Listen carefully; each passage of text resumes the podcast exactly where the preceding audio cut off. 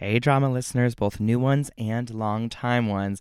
I'm so happy to share with you this episode today with Adam Pascal, the legend, the Tony nominee, the Roger from Rent. But before we jump into that, I want to ask you if you want to support the pod in other ways than just listening weekly. We have our Patreon at patreon.com backslash the drama podcast, where you can check out all of our exclusive bonus content, over 40 bonus episodes from all of the time that we've been recording these, as well as you'll be added to our Instagram close friends, where we all know that's where the magic happens, okay? And you'll only be spending $5 a month for extra content supporting us and the podcast so we can continue to bring incredible guests, incredible content, and everything that you've ever dreamed of your way. So please check it out and enjoy this episode. It was surely a dream come true for us. Press play. Curtain up an hour in. It's time to take a spin. The shade and tea to spill. Ooh, drama. Oh, that's a tweet. Did they book? Who got nom? The option no. Oh, I'm not well. What star will we talk to today? Oh, that's a gag, honey. Say no more. Drama.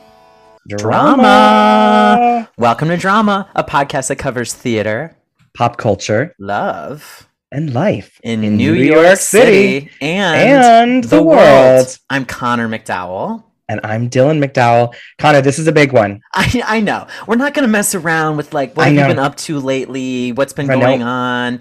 None of that. I have to say, you know, we talk about the Ring of Keys moment on drama, right? That Mhm. moment you realized you wanted a a piece of the arts in your life forever. And, you know, when we were like 11, 12 years old, we really got into theater. Yep. And, you know, I remember we were at the movie theater, and before the movies, they would play musical theater songs with trivia. I don't know what deal Cinemark had struck with whatever producers or Uh-huh. recording labels or whatever. But anyway, they would play songs from Wicked and do Wicked trivia. So we discovered Wicked, and in Mhm. turn, Rent through Idina Menzel.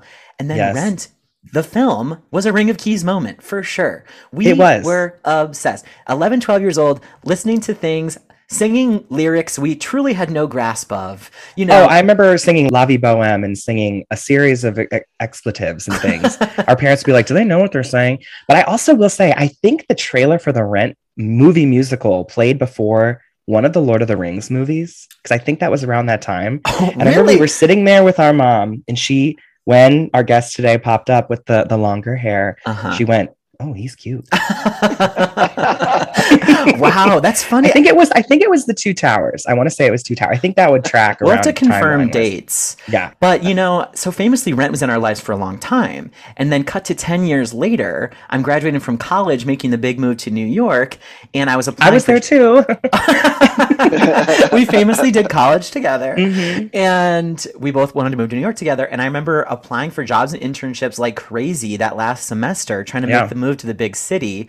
And I stumbled upon the website for New York Theater Workshop, and there was a photo on the top of the screen of Daphne Rubin Vega. Right. And I said to you, "Oh, if Daphne Rubin Vega's on the website, this is where I need to work." Right. Lo and behold, New York Theater Workshop took me in as an intern for the next six months. I met Daphne when I was working the ticket booth. It's funny how Rent has sort of trailed through my life in this Yeah. way, in your life too.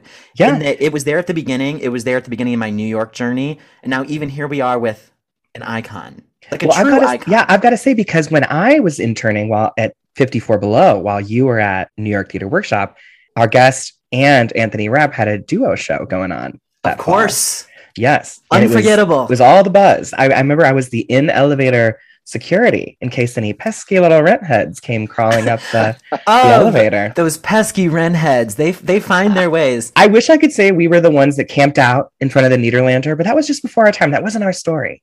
No. Our story was the movie. It was, and we'll dive into all of Connor, bring in our guest. Our guest today is a full blown legend, known to the world as the man who brought Roger Davis to life in Rent in the original Broadway and off Broadway casts, filmed version, London cast, and national tour of the Tony Award winning musical. For his portrayal of Roger, our guest received Tony and Drama Desk nominations, winning the Drama League, Obie, and Theater World Award. He brought his immense talent to Roundabout's revival of Cabaret as the closing MC. I mean, can we talk about iconic? To Aida as Radamés, Chicago Chicago as Billy Flynn, Memphis as Huey Lewis, Disaster as Chad, Something Rotten as Shakespeare, Pretty Woman as Edward, and much more. He also performed in the Actors Fund concerts of Hair and Chess. As a musician, our guest has sold out venues on tour all around with his original music, having released two solo rock albums, as well as on a collaborative rock album with pianist Larry Edoff. You will know his inimitable presence from School of Rock, SLC Punk, Temptation, Falling Star, Cold Case, Rent Live, and so many independent films and projects. He's forever a part of theater history, a rock star for all seasons, and a true hero. Please welcome to drama, Adam Pascal. Hello, hello, fellas. What what an incredible intro! Can you guys follow me around everywhere and any any place I have to actually walk into? I I'd like you to present me in that way because that was really great. Thank you. Yes, like a town crier. Yes. Like I thought you'd never ask. Dream job. That was really great. Thank you, guys. It's very it's lovely to be here. Thanks for having. me. Oh, well, thanks. Welcome to drama. Adam, are you well? I am well. I'm I'm very well. I am uh, you know, obviously we we all went through some horrible times and and are still going through a lot of that. But I was in a a, a really bad place around the you know the new year around the turn of the year you know between october and february it was horrible but uh, i'm great now and i'm here in new york back in new york where i grew up in uh, you know in my hometown and i'm just i'm really doing much much better I can feel the energy coming from you. That is so fantastic. oh thank you Did you live elsewhere in the first part of the pandemic? Yes. So um, I have been living in Los Angeles for the Oh. last 13 years, basically, right after the Rent movie. So it was 2006 we moved out there. So I've been in LA uh, since then. I'm getting divorced, Oh, um, and so and so I split from my wife and moved out in January. We had been separated before that, you know, like during the lockdown. Mhm. Um, but I moved out in January, and uh, I moved to Vegas for a little while Ooh. and and now but then but my you know been coming back to new york has was pulling me back so now i'm back Home always calls you. Yes, it does. does. I was just going to say that. Yeah. it does It Well, you really seem does. very zen. um I, you know I, that, I i suppose that's a way of looking at it as somebody who has spent uh, uh, many years most of my life as somebody who wasn't zen and somebody who's kind of volatile um i search for tranquility and calmness now. So i'm it's an active pursuit you know what i mean? I'm not somebody who's just always chill. You know it's interesting people who maybe are fans of mine or or know something about me and have a perception of me and that, but they don't really know anything about me uh, i think are always taken aback and surprised when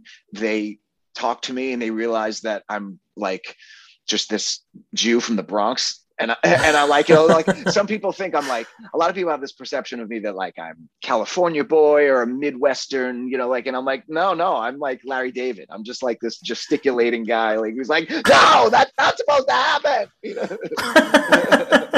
The hands were right. I, I totally got that in that moment. you seem great, and we're so stoked to have you here. I mean, as you heard, we've we've we've had you in our lives for so long, and I suppose because the start of your career was Rent, so your entire time in the public eye, that's what people have maybe been the first thing they've identified you with. of course yeah. so cool. and certainly even to this day that I'm most closely related to that show, understandably so.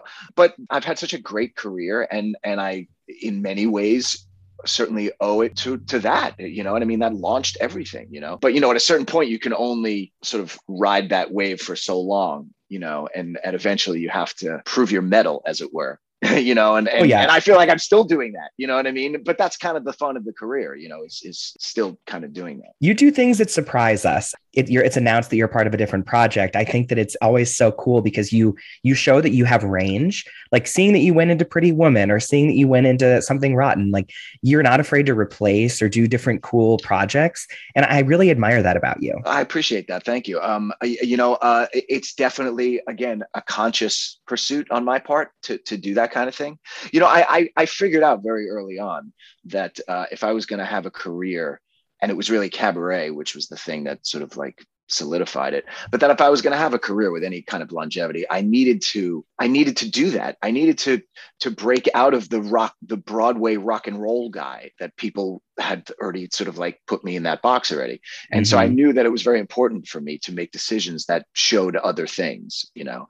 And it was and interestingly enough, even though I knew that I had to do that, I didn't know if I had those other things. So it was, it was it's been a constant sort of like um, self discovery on my part of like, oh, I can do that too. I didn't know that. Not that it comes so naturally. I mean, I, I work really hard, but like, you know, um, again, it's been a wonderful aspect of my career is uh, all of this, all of this self discovery that's been going on for me. I love it. Anytime you've ever stepped into a role, and I and we're gonna go back to the beginning eventually, but I'm curious, did you ever step into something and had true self doubt where you thought, oh, I don't think I can do this. Like the last minute, right before it was about to go up. That's a good question. No, I haven't because I, I don't. Hmm. I've never taken on a role that I didn't really believe it was in there. So by the time it's ready to go, it's like you know we've been rehearsing. We've you know like so so no, I've I've never felt like that, and I I've been extremely fortunate, I guess, that that's the case. Every job that I've had, every show that I've done, in my mind, and and this is regardless of is that a word? Have we discussed? Have we decided? Have we figured no, out if that's a word? It's, it's still up in the air. well, I'm gonna I'm gonna use it, and let's put a little asterisk yeah, next yeah. to it. Um, uh, so, regardless of of of a show of a show's uh, success of financially, they've all been successes to me. You know what I mean? Like I've had an mm-hmm. amazing mm-hmm. experience on every show I've ever worked on. I've loved every single one of them. So I've been extremely fortunate, you know, in that regard as well. I love to hear that. Well, it's interesting to hear you saying that you love, you know, you love all your projects because I'm I was thinking about Disaster, which was a much loved but short running show. Yeah, yeah, yeah. That was that was um it was so sad that that show didn't do better because it was it was the certainly the most fun that I've ever had on a nightly basis in any show because I loved the show so much that when I wasn't on stage, I was in the wings watching. You know, like I never went to my dressing room. I was always in the wings watching, you know, because and I laughed with the audience every night. Like it was the the silliest, goofiest, most fun thing that I've ever done. And uh, I was just, yeah, I was really disappointed yeah. that it didn't do better. I, mean, I, I think it's I think it will come back at some point.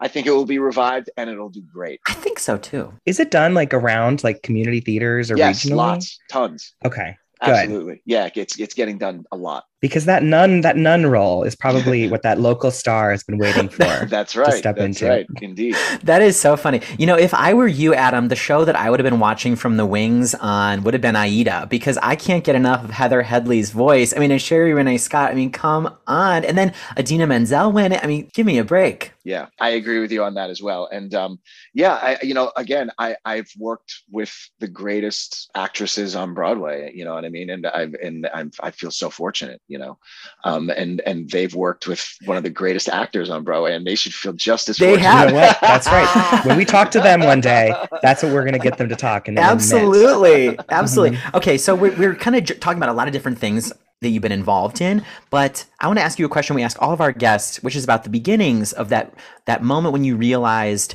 oh my gosh, I love the arts, performing, music, whatever it is, and we call it the ring of keys moment. Do you have that moment? Yeah. Well, it is hard to to sort of uh, reduce it to one particular moment.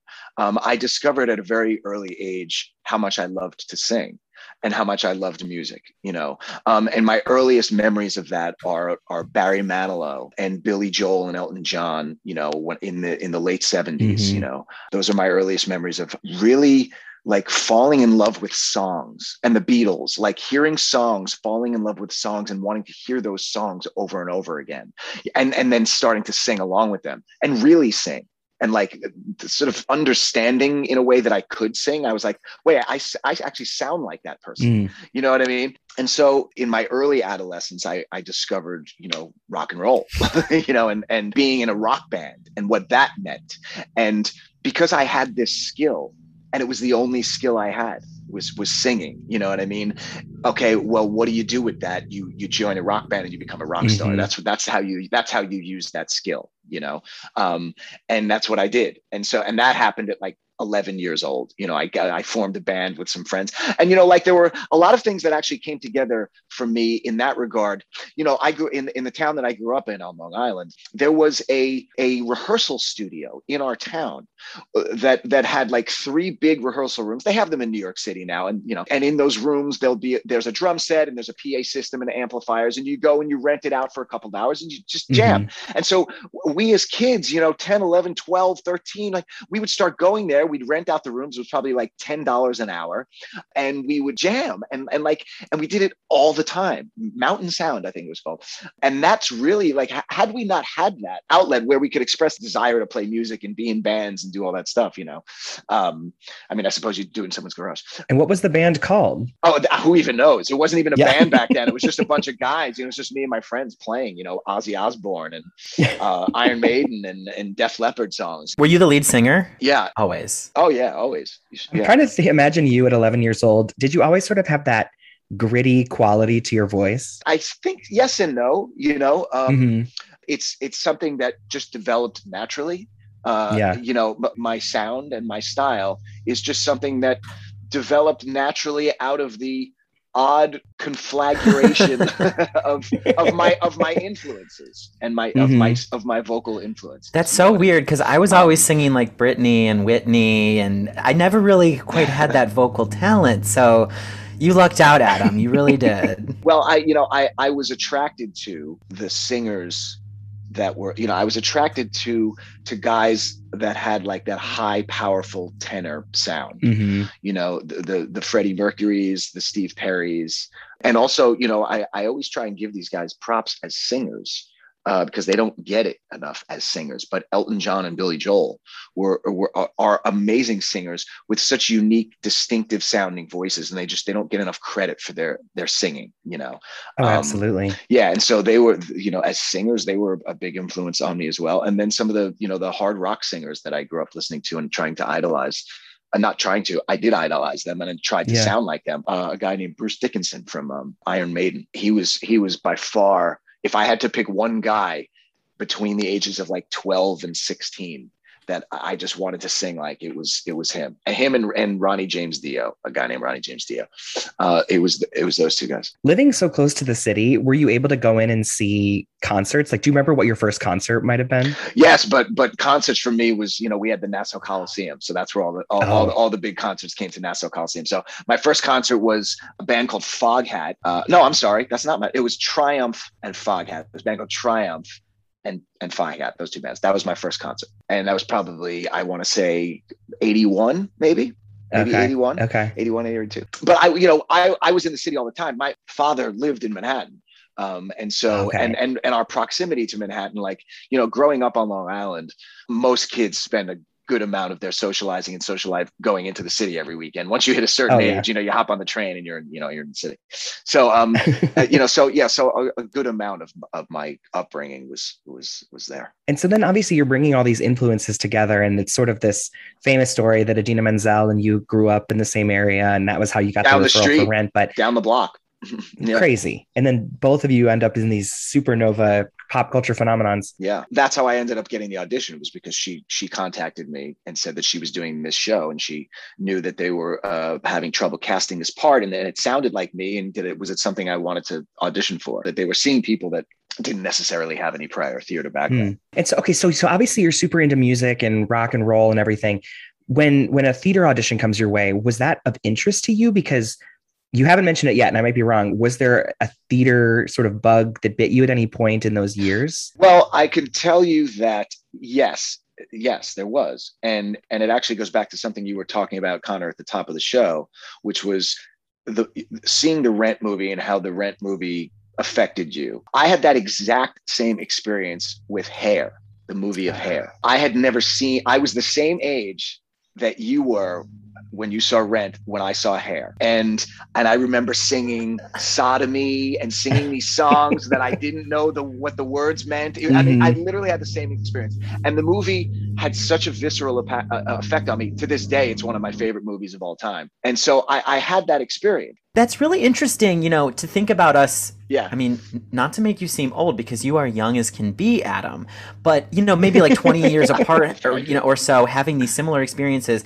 about projects with source material that was a little bit punk rock, a little bit t- you know talking about things on the fringes or on in the margins, you know, that maybe was a little not, not it shouldn't have Yeah. been okay for us at that age to be taking these in but it really speaks to you because of course you want to take Yeah. it in it's part of life it's part of these feelings and emotions you're already Yeah. feeling so i think that's really cool that's really Right. cool And it was not just hair, it was also the Rocky Horror Picture Show. It was those two movies that I saw at such a pivotal age, 11, 12 years old.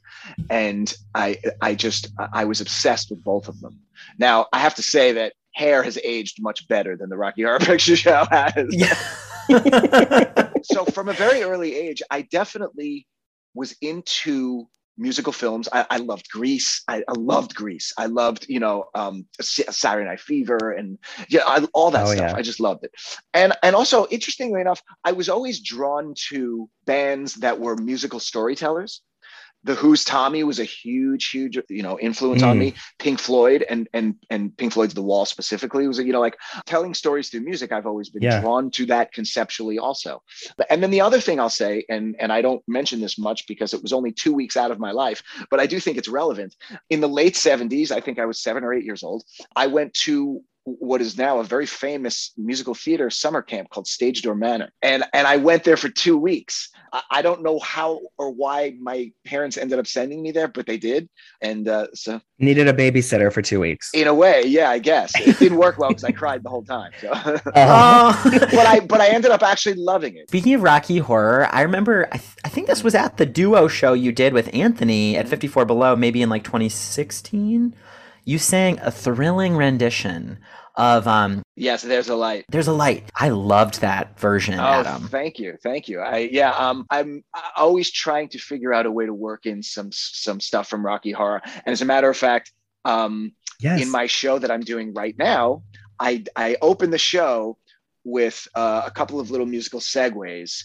One of which is a piece from there's the there from that song. oh, how cool. Love. So I've, love. I've I've managed to work it into within the, in the first thirty seconds of my show. I, I worked it in, which is and this and this will be available to stream, right? This is in, is this in the streaming version? Uh, not mm, not, that that, one? one. That, that song and Mhm. that thing that I'm describing is not on that streaming thing that that is available. That is Okay. becoming available on the 17th, I believe. so this was in the one that you were doing. You were doing live shows in New York. Yes, I am. How how was that after this pandemic? You know, was that a was that a cool experience? It's, it's been amazing, and and to go back to 54 Below, which is like you know, look as as somebody who 54 Below in a way over the years has become kind of like a home to me, like for me and my solo performing, um, and you know, growing up in New York and growing in, up in rock bands, and you know, knowing uh, sort of the mythology of like certainly like Springsteen and the Stone Pony and like you know Prince in Minneapolis like you know these artists that had these homes that like were their home bases like you know and they showed up there because that's where they started and that was like you know like oh god what a cool thing. I always wanted to have this like uh, home base like where I went to play and so anyway 54 below has kind of become that for me. Um so to go back there and start you know to reemerge from this pandemic there has been so amazing you know I, I, I, I love it there I worked there for three years in the marketing department. It is a home to me as well. I love that place so much. And I can only imagine how hungry the audience is, especially the regulars, were to have you come back. Because it's been Well, it's been a little while. It- yeah it's it has been and and you know i've and i've had a lot of shows there I, tomorrow i'm playing my sixth show in like a, you know a week and a half or something Wow. a couple of yeah or a couple of weeks but anyway um so it's been a lot I, and i was like are people even going to come after like the first show um but people have been showing up and and it's been just i've i've had a blast i've had just such a good time oh, that's so amazing. Oh, I'm so glad. What type of music are you playing in the show? Well, it's it's a again it's solo acoustic. Um, it's just me and my guitar, and I t- I do a lot of songs from show, from so- shows that I've been in. I do some songs from that I've just been messing around with during the lockdown. I try and tie them together in some way. I tell some stories, and you know, hopefully try and make people laugh. And yeah, it's and it's nice, tight, hour long show. It's Mhm. great. Perfect. For those of us who aren't in the city right now, you're going to have this streaming show that's coming out through Stellar. What can you tell us about that concert in particular? so that concert is is much more specifically my history. And there's no other there's no other music that doesn't pertain to that journey starting with rent and going through up through pretty woman. And so i do a song from every show that i've been in and i talk about the shows and i talk about my experiences in the shows. And again i try and make people laugh. And and but on now that's how it is when i play live. What i try i wanted to capture it i wanted to capture it you know on on film. And so we did this really what I think came out really well. This really interesting experimental thing where I was literally in my apartment in in Vegas, and we set up like a three camera high def shoot. And when I say camera, it was three iPhones. you know, um, actually, it was two iPhones and an iPad, and we recorded the sound live. And I didn't record it all literally at once. It was like I would do a couple of songs, and then the next day I would do a couple of songs because it was the pro- Mhm. there was a process that went along with. It. I did that over the course of of several days where I got all the songs recorded. And then what we did was I, you know, I wanted to still be able to tell my story in, in a similar way to that I do on stage. But talking to the camera just didn't seem like the right way to do it. That seemed very Yeah. um, stale, uh, sterile, maybe. Um, and so uh, I had my friend Jarrod Emick, Tony winner Jarrod Emick, who lives in Vegas and who's a buddy of mine. I said, do me a favor, come over. We'll have a couple of beers and we'll set up the cameras and you just interview me Mm, that's cool. and and that's what we did and then so that we we intercut that with the song performances and so and that's that's basically what the show is Oh, it's genius. I love it. yeah That's going to be great. I can't wait. yeah it's it, it came out great I'm so glad to hear it. Do you do Memphis Lives in Me? i do Mem- memphis lives in Me. Oh, I love oh my god, song. Adam! I I spent the last twelve hours listening to you singing "Memphis Lives in Me." Oh my God. I don't know what that song brings out such an emotion in me, and I don't know what it is. I Great- don't it's a great song. It's, a, great song. song. That that Yeah. must be it. That I don't really necessarily connect to this to what he's actually singing about, Right. but I connect to the emotion in it. It is well, just well that's what so well, good. that's what makes a great song exactly what you just described Mhm. you know what i mean is that in a way the lyrics can become incidental. It's the emotion it's what the it's the emotion that the music ev- evokes and the and what the melody ev- what the melody evokes you know what i mean? Think about so much pop music like and how so much of the lyrics are are either misread misinterpreted misheard that you know what i mean? When something's good it becomes a hit it affects people on a deeper level than that you know? Yes. Yes. So true. Okay, so um, on the topic of Memphis, what was it like going into that show? Like Dylan said, I love that you will go in and replace in these shows. I think it's it's so cool. I prefer to replace. I, I would rather replace. I, I think I'm probably the only actor who says that, uh, and and I don't know if it's that I'm the only one who admits it or the only one who actually feels that way. But, but I really, I, I really would rather replace. You've done some stellar replacement moments. We got to see you on tour in Something Rotten, and that was phenomenal. Oh, thanks. Well, what's great about doing a first national tour is yes, I replaced, but then I also get to originate it on the tour. Mhm. there's a lot of pressure clearly um, when you originate a role um, and there's pressure not just you know internal pressure within you want to get it right you want to make it good you want to do, do all that stuff but then there's showbiz pressure of like am i going to get a tony nomination is the show going to get a tony nomination blah, blah, blah, blah, that stuff and like that just really when i went through that with aida was really the last time i went through Okay. that where i was like i really want a tony nomination and then cried when i didn't get it and Mhm. felt heartbroken i was like i don't want to go through this and maybe I mean, look, it, it- disaster was different because that was a, the, the the next role I originated was disaster, you know, and and we all knew like it, it was not you know a Tony uh, gathering show, Tony nominating, yeah. Well, that was Um, the year of Hamilton, so- right? So was it? I don't even remember. I think it was. It was a Yes, big year. yeah. So I guess nobody had any shot anyway. Um, Yeah. but I have children and uh, I have raised a family, uh, you know, in in show business. And to me, what became and is most paramount is working and having a steady job for as long as I can hold on to that job. And so when you replace, you're going into something that it's already successful. You know you're going to have a job for a certain amount of time, and uh, there's no. pr- I, I can relax and enjoy it, and not f- worry about reviews and Tonys and nominations and oh, is it going to close and what are the numbers and is it doing well enough and are we going to oh how long are we going to run? I just those stresses are just things that I prefer not to experience. Things life is stressful enough, you know, with other Yeah. stuff, and so if I can avoid Yeah. that, and also look, you know, stepping into a role that's already been created by a, a good actor and a good show, in a way makes your life easy. You know what I mean? Because you know they're giving they're giving you a nice sturdy skeleton in which to throw your own clay on. I also think Mhm. there maybe it's hasn't been a thing in the last few years, but it's not often that you can go see your favorite, you know, Broadway performer doing an iconic role every couple of years. Like they're often originating. It's it's not. It, I don't know. It, maybe feels a bit nostalgic to me that you can see someone who's already a superstar going into other shows. Like even with Rent, like Idina going in and doing Aida after Rent or something like that. Like Right. I think that's really cool. And Right. you were so funny on the Something Rotten tour. I uh, not that I didn't know you had it in you, but I guess I'd never seen you do it before. I mean, you got to combine not only the rock star side of you, but this hysterical comedic timing that was just pitch perfect. I loved you in Something Rotten. Oh, thank you. I did too, and I and I loved that show so much. And I have to say that I could not have been nearly as successful in that role were it not for Josh Grisetti and and Rob McClure and you know Mhm. Just you know falling in love with the both oh, and everybody else of course Blake Hammond and everyone else that I did that show with you know and just you know we all fell in love with each other and you know um and they're all brilliant comedians. And so like to put us all into it's same thing with with disaster you know like you put all of these brilliant comedic actors on stage and it was like just like I would walk into rehearsal and immediately start laughing. I would just look at somebody I'd look at Roger I'd look at Kevin you know like and like it just or Seth who makes me laugh more than anyone on the planet you Oh know like yeah. Yeah it's it's i love doing musical comedy and and, I, and i'm so glad that i got to do that show and that it was successful because i, I want to continue to do more it's really it's really important to me in my career to continue to do musical comedy because i love it and you're phenomenal at it too. We we actually got to see you in Cleveland twice. So we saw you in Something Rotten, and we got to see the the I guess it was in a way the farewell tour for you and Anthony when the Rent tour launched in Cleveland. oh okay so that was back in 2009 Yes, Yeah. you you had Mhm. like the bleached short hair. Yeah yeah yeah Oh my god. Well, that's how I was in the original production. You know, it's interesting. You know, right before I, I went in and I auditioned for Rent, I had Bon Jovi hair. I mean, I had I had a huge lion's mane of of eight of '80s rock star hair, and I had just cut it all off and bleached it white, and that became the look that Roger kind of you know what i mean like and that's kind of like all of us in the original cast like the you know the characters they get based on what we looked like and that that's not just us that's any original cast you know what i mean to a certain extent Mhm. you know what was it like doing Rent? yeah Okay, so that was what like almost 15 years later.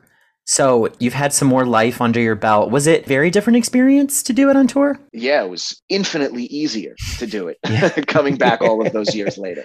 Because look, Rent was my first show. Obviously, when we ran on Broadway, I had never done anything like that before. I'd never done eight shows a Oh. week of anything. You know, I, I, I don't think I'd ever done two shows back to back, one night after another in my life. So, you know, you come back 15 years later. And for me, anyway, I was a, just a better performer. I was a better actor, a better singer. I was better, stronger, faster, you know? And so it was much Mhm. more fun but it was also more fun because the black cloud that existed over the original run of that show with the original cast and having had Jonathan die, Right. you know, that that that just was always this lingering thing and it infiltrated everything, you know, and and it made the experience not so much fun all the time. you know, there was a lot of pressure Mhm. and there was a lot of sadness around. But coming back all of the all of those years later, that was all gone. You know what I mean? And so I got to ex- enjoy the show in a way that I didn't the first time around. You know, in, on an emotional level. wow. That's nice. I'm glad that you were able to have that second experience then cuz you know, grief really it permeate I don't know if permeates the right word, but it can re it like you said it takes over. And I'm sure Yeah. his with Jonathan's family being involved and you know there's legends about was rent actually finished all that kind of you've, you've heard everything at this point but Sure. yeah i'm so glad you had that second run at it and of course it was a dream for us because it was what a couple years after we had you know discovered rent and saw the movie and we're like oh my god they're i don't even know if it dawned on me back then that this was a rare experience to get to see Right. two performers from one of your favorite shows step back into it after all this time so i'm so glad you did it Uh, me too. It was great. And Anthony and I are buddies, you know, and, and we always have been. And that's why we've continued to do things over the years together because we love each other and we love doing stuff together, you know. And and we also we're also smart enough to know that the the package of the two of us is a commodity that's better than Mhm. either one of us, you know. that's how i feel about my twin so go, right. I absolutely agree, Connor. Wait, so uh, I'm curious about the original cast. So obviously you were in the trenches together, and then you reunited most recently for the Rent Live production. What is the relationship of that? It was 15 people, Yes. right, in the core In the- group. yeah, in the original What is cast. that? What is that relationship like? it's a bond you know every once in a while you you an entire cast will make a bond like that you know what i mean with every show i've definitely bonded with certain people individuals but you know what i mean but like there are certain shows sometimes the whole cast just like and rent was obviously like that and interestingly enough the Something Rotten national tour was like that. Like Mm. all, like even to this day, we have a text thread with all of us that we are all constantly in every day. You know what I mean? Like everyone is still actively in their life. And what what was great about coming back for that Rent Live thing was that a lot of us had become, you know, so of you go in your own ways and you you fall out of touch. It brought us all back together in a way that nothing else would have, and it was so magical and wonderful for all of us. Like the experience of that day for us was to be with each other. You know what I mean? All of the Mhm. other stuff and the live TV thing and all it was like it's like it might not have even well been going on. It's like we, you know what I mean? It wasn't about that for us. It was about seeing each other and being with each other. And we reignited a text thread that we now have too with that, which is really Ah. special as well. So you know, it was just um, it's a bond that you know. There's only 14 other people on this planet that experienced what I experienced. Or at least as close to what I experienced. Obviously, nobody had Yeah. the same exact experience, but you know what I mean. But there's only 14 other people that went through it with you know like I did, and that's a bond we will all always have with each other. That's so special. Wow. Wait, I just thought of something and I'm probably misremembering this, but there's of course great legend about, you know, after Jonathan had passed, you all gathered together to sing through the show and then through uh, was it during La Vie Boheme, the excitement built and you all just you know got up and started dancing and stuff. Yes. And after the performance someone said, "Thank you Jonathan Larson." Do you remember this moment Yes. when someone said, "Thank you Jonathan Larson"? Uh, well, I remember. Yes, I do. I don't remember who said it, but somebody said it. Uh-uh. That's beautiful. I love that even more is that we we don't necessarily know who said it. Yeah, I do remember that. But somebody, yeah, somebody shouted that out. Yeah. I'm. Sh- I bet you Anthony knows who said it because Anthony always knows that kind of stuff. He So does. I, am sure. I'm sure he knows who said. Well, thank you for sharing all the stories with us. It's Oh, truly so incredible, and and I'm I'm waiting for a book from you because Anthony's book was a, was a big big biggie for me growing up. You know what? I actually was going to write a book during the lockdown, but a lot of the subject matter has to do with my personal life. Mhm. has to do with my ex-wife um, and she doesn't want me talking about her and so and i respect that and understand that so yeah i kind of can't i can't write the book without without without that you know Maybe so, maybe a new uh, album, maybe maybe some original tunes. Yeah sure there's always that you know what i mean? And i'm always kind of playing around with different songs but you know i learned years ago that like the original music aspect of my career of me writing music is so is this big you know what mm-hmm. i mean? Like there's very few people who are, are really interested in that from me and i'm okay with that. I get that. That you know what i mean? That's not that's not what they want from me. They want to hear me sing and they want to hear me sing songs that they know. And i think that they and look i you know what i'd really love to do and people seem to really like. So in a way it's like i'm getting the best of both worlds. Like where like my interpretations of, of broadway Mhm. material is a way that i can bring my original sense sensibilities musically to songs that people know and still give them what they want and but present it in a way that's uniquely Mhm. me. And that is something that i'm really proud of and that i am really excited about You know what I want from you, Adam, and from my lips to some producers' ears is I want to see you as Jean Valjean. I, I want to hear you sing. Yes, me Home. too. I really want that. yeah you know what I, i've said it enough out loud that it will definitely happen i'm sure at some point and luckily it's not really a role that i can kind of age out of at least not for a while so I- i think it'll happen at some point you know i again i've said it enough and i mean god at some point you would think somebody would go yeah i'll put him in my production I know what the hell. it's got to happen. You know, manifesting, I believe, really does work. yeah So yeah. another one of my favorites you've been in is Aida, and it's interesting to hear you talk about how Elton John was an, a musical influence for you when you were a kid, Yeah. and then you're in this Elton John musical on Broadway, which has this unbelievable score. Was Aida the thing you went to after you left Rent? yes Okay, comparing the two Broadway experiences, you know they were both original musicals. right Um, what was what was that like for you? Well, it, it was very interesting, very rewarding, obviously, both of them in their own respects. But the experience was very different in, in several respects. Okay, so both original musicals, Rent coming from one end of the spectrum, which is like, you know, off Broadway, no money, no budget, no this, no that, all unknowns, all, uh, you know, you know, to going on to become this monster hit, critically acclaimed, Pulitzers, you know, like, I mean, just revered, obviously, to then doing Aida all the money in the world disney elton glitz glamour lights magic smoke and mirrors but still a really good show in many ways. But the the industry at the time and i don't it, it doesn't seem to be the case so much at, at, anymore at all but 20 years ago disney still was suffering from the the snobbery of the broadway mm-hmm. community in looking down like a disney show where you're going to put another cartoon on the mm-hmm. stage you know what i mean? And so anyway so I think a lot of people and a lot of critics, and certainly again the, the snobby ass Broadway community, um, had already had their talons out for for Aida. They weren't gonna they weren't gonna let Elton and Disney have a big hit. Mm. They just weren't gonna let, no matter how good it Yeah. was, they were not gonna let them have a big hit. And that is very clearly illustrated by the fact that the show was not nominated for Best Musical. Oof, I didn't know that. Oh, that's criminal. But Heather won. Well, so it gets even more criminal because of that. And not only did Heather win, the show won four Tonys, including Best Actress and Best Score. Holy. Best Score. How could a show that that gets nominated and wins Best Score and Best Actress and and two other ones I don't even remember mm-hmm. what they were, but whatever. Does that show really not even merit a, a nomination for Best Musical? That's mean, insane. Drama. What's going on here? Yeah. And I talk about that all the time whenever I have the opportunity to talk about it because I want to remind people that that happened, hmm you know, and, and remind people that the fucking contact, hmm that show that had no live music, no story, no nothing. It was just a dance review. That show is what won Best Music. A show that we'll never see again. But Aida is like, And you'll never see, of course. Who even knows what that is? I've never. I have to tell you. I have to come out. I've never heard of Contact. Of course you haven't, because it's not even a show. It's a, it was I like mean, a dance show. piece. Look, I, I don't need to Yeah. disparage Contact, Yeah, yeah, yeah. whatever, but it should not have won Best Musical.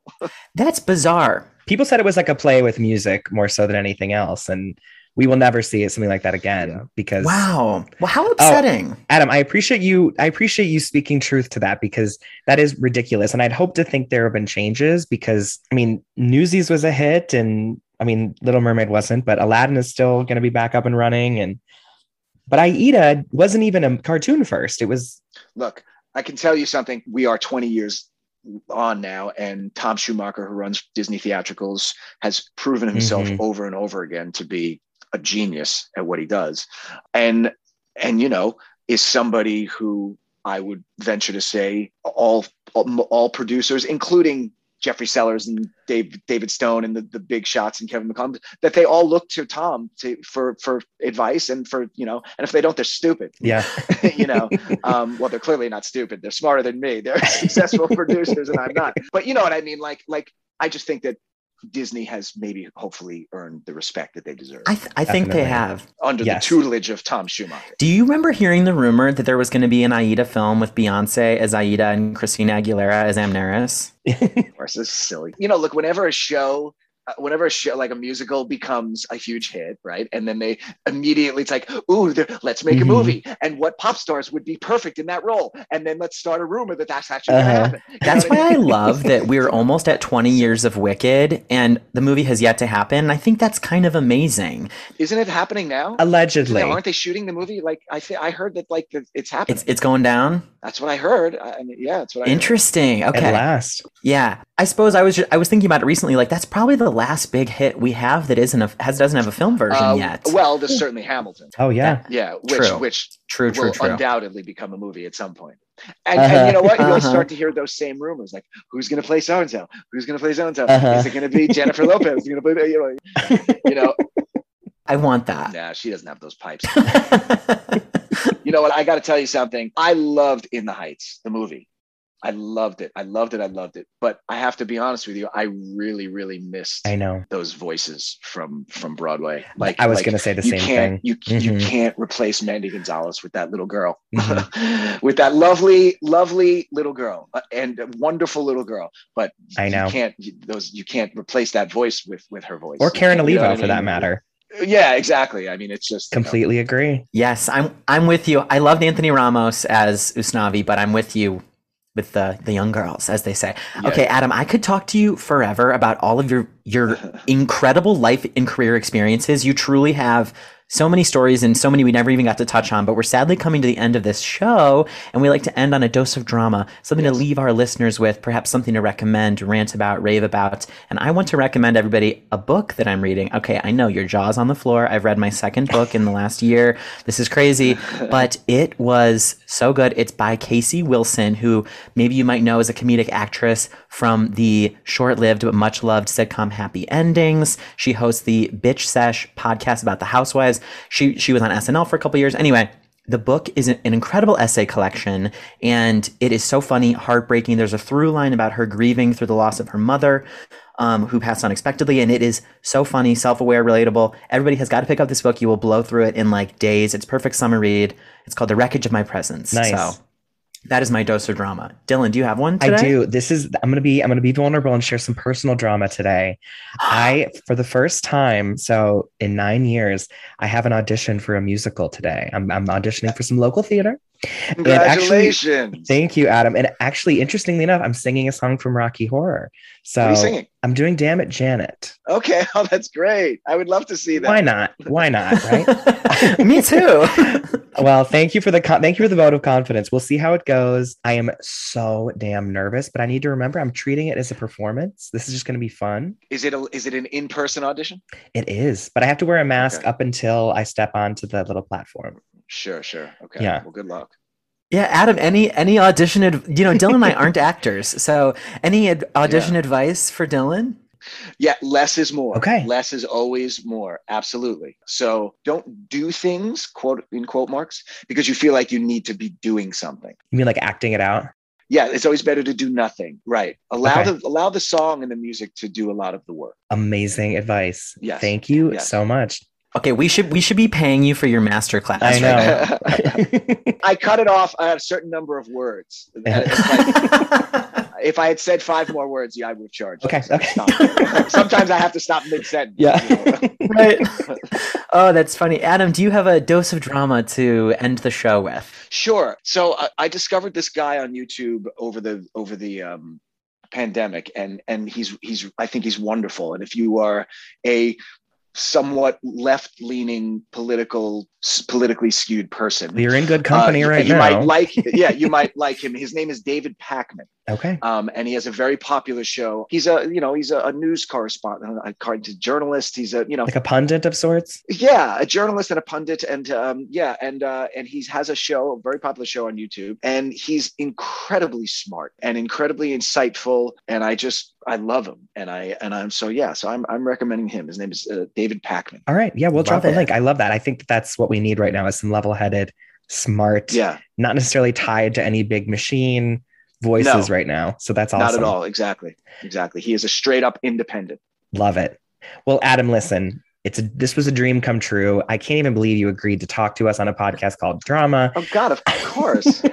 I'm all about drama, guys. I know. Everyone will obviously have to tune in to your streaming show, which will include all the information in the notes and any concerts that you have coming up. We are forever fans. We, of course, are following you on Instagram. It's just at Adam Pascal on Instagram, right? Correct. Okay. And I believe you're on Cameo now. I, yes, I've been on Cameo for a while. Cameo put my son through his first year of college, so um, I am extremely grateful to Cameo and to all of my fans who. request Oh, love for it. I love it. Oh, we've got to get people to uh, request your cameos. Thank, thank you so much, Adam. This was a dream come true. Oh, guys, thank you so much. That's very kind of you to say. I appreciate it. All right. And everyone should follow me at Dylan McDowell, Connor at Connor McDowell, and us at The Drama Podcast.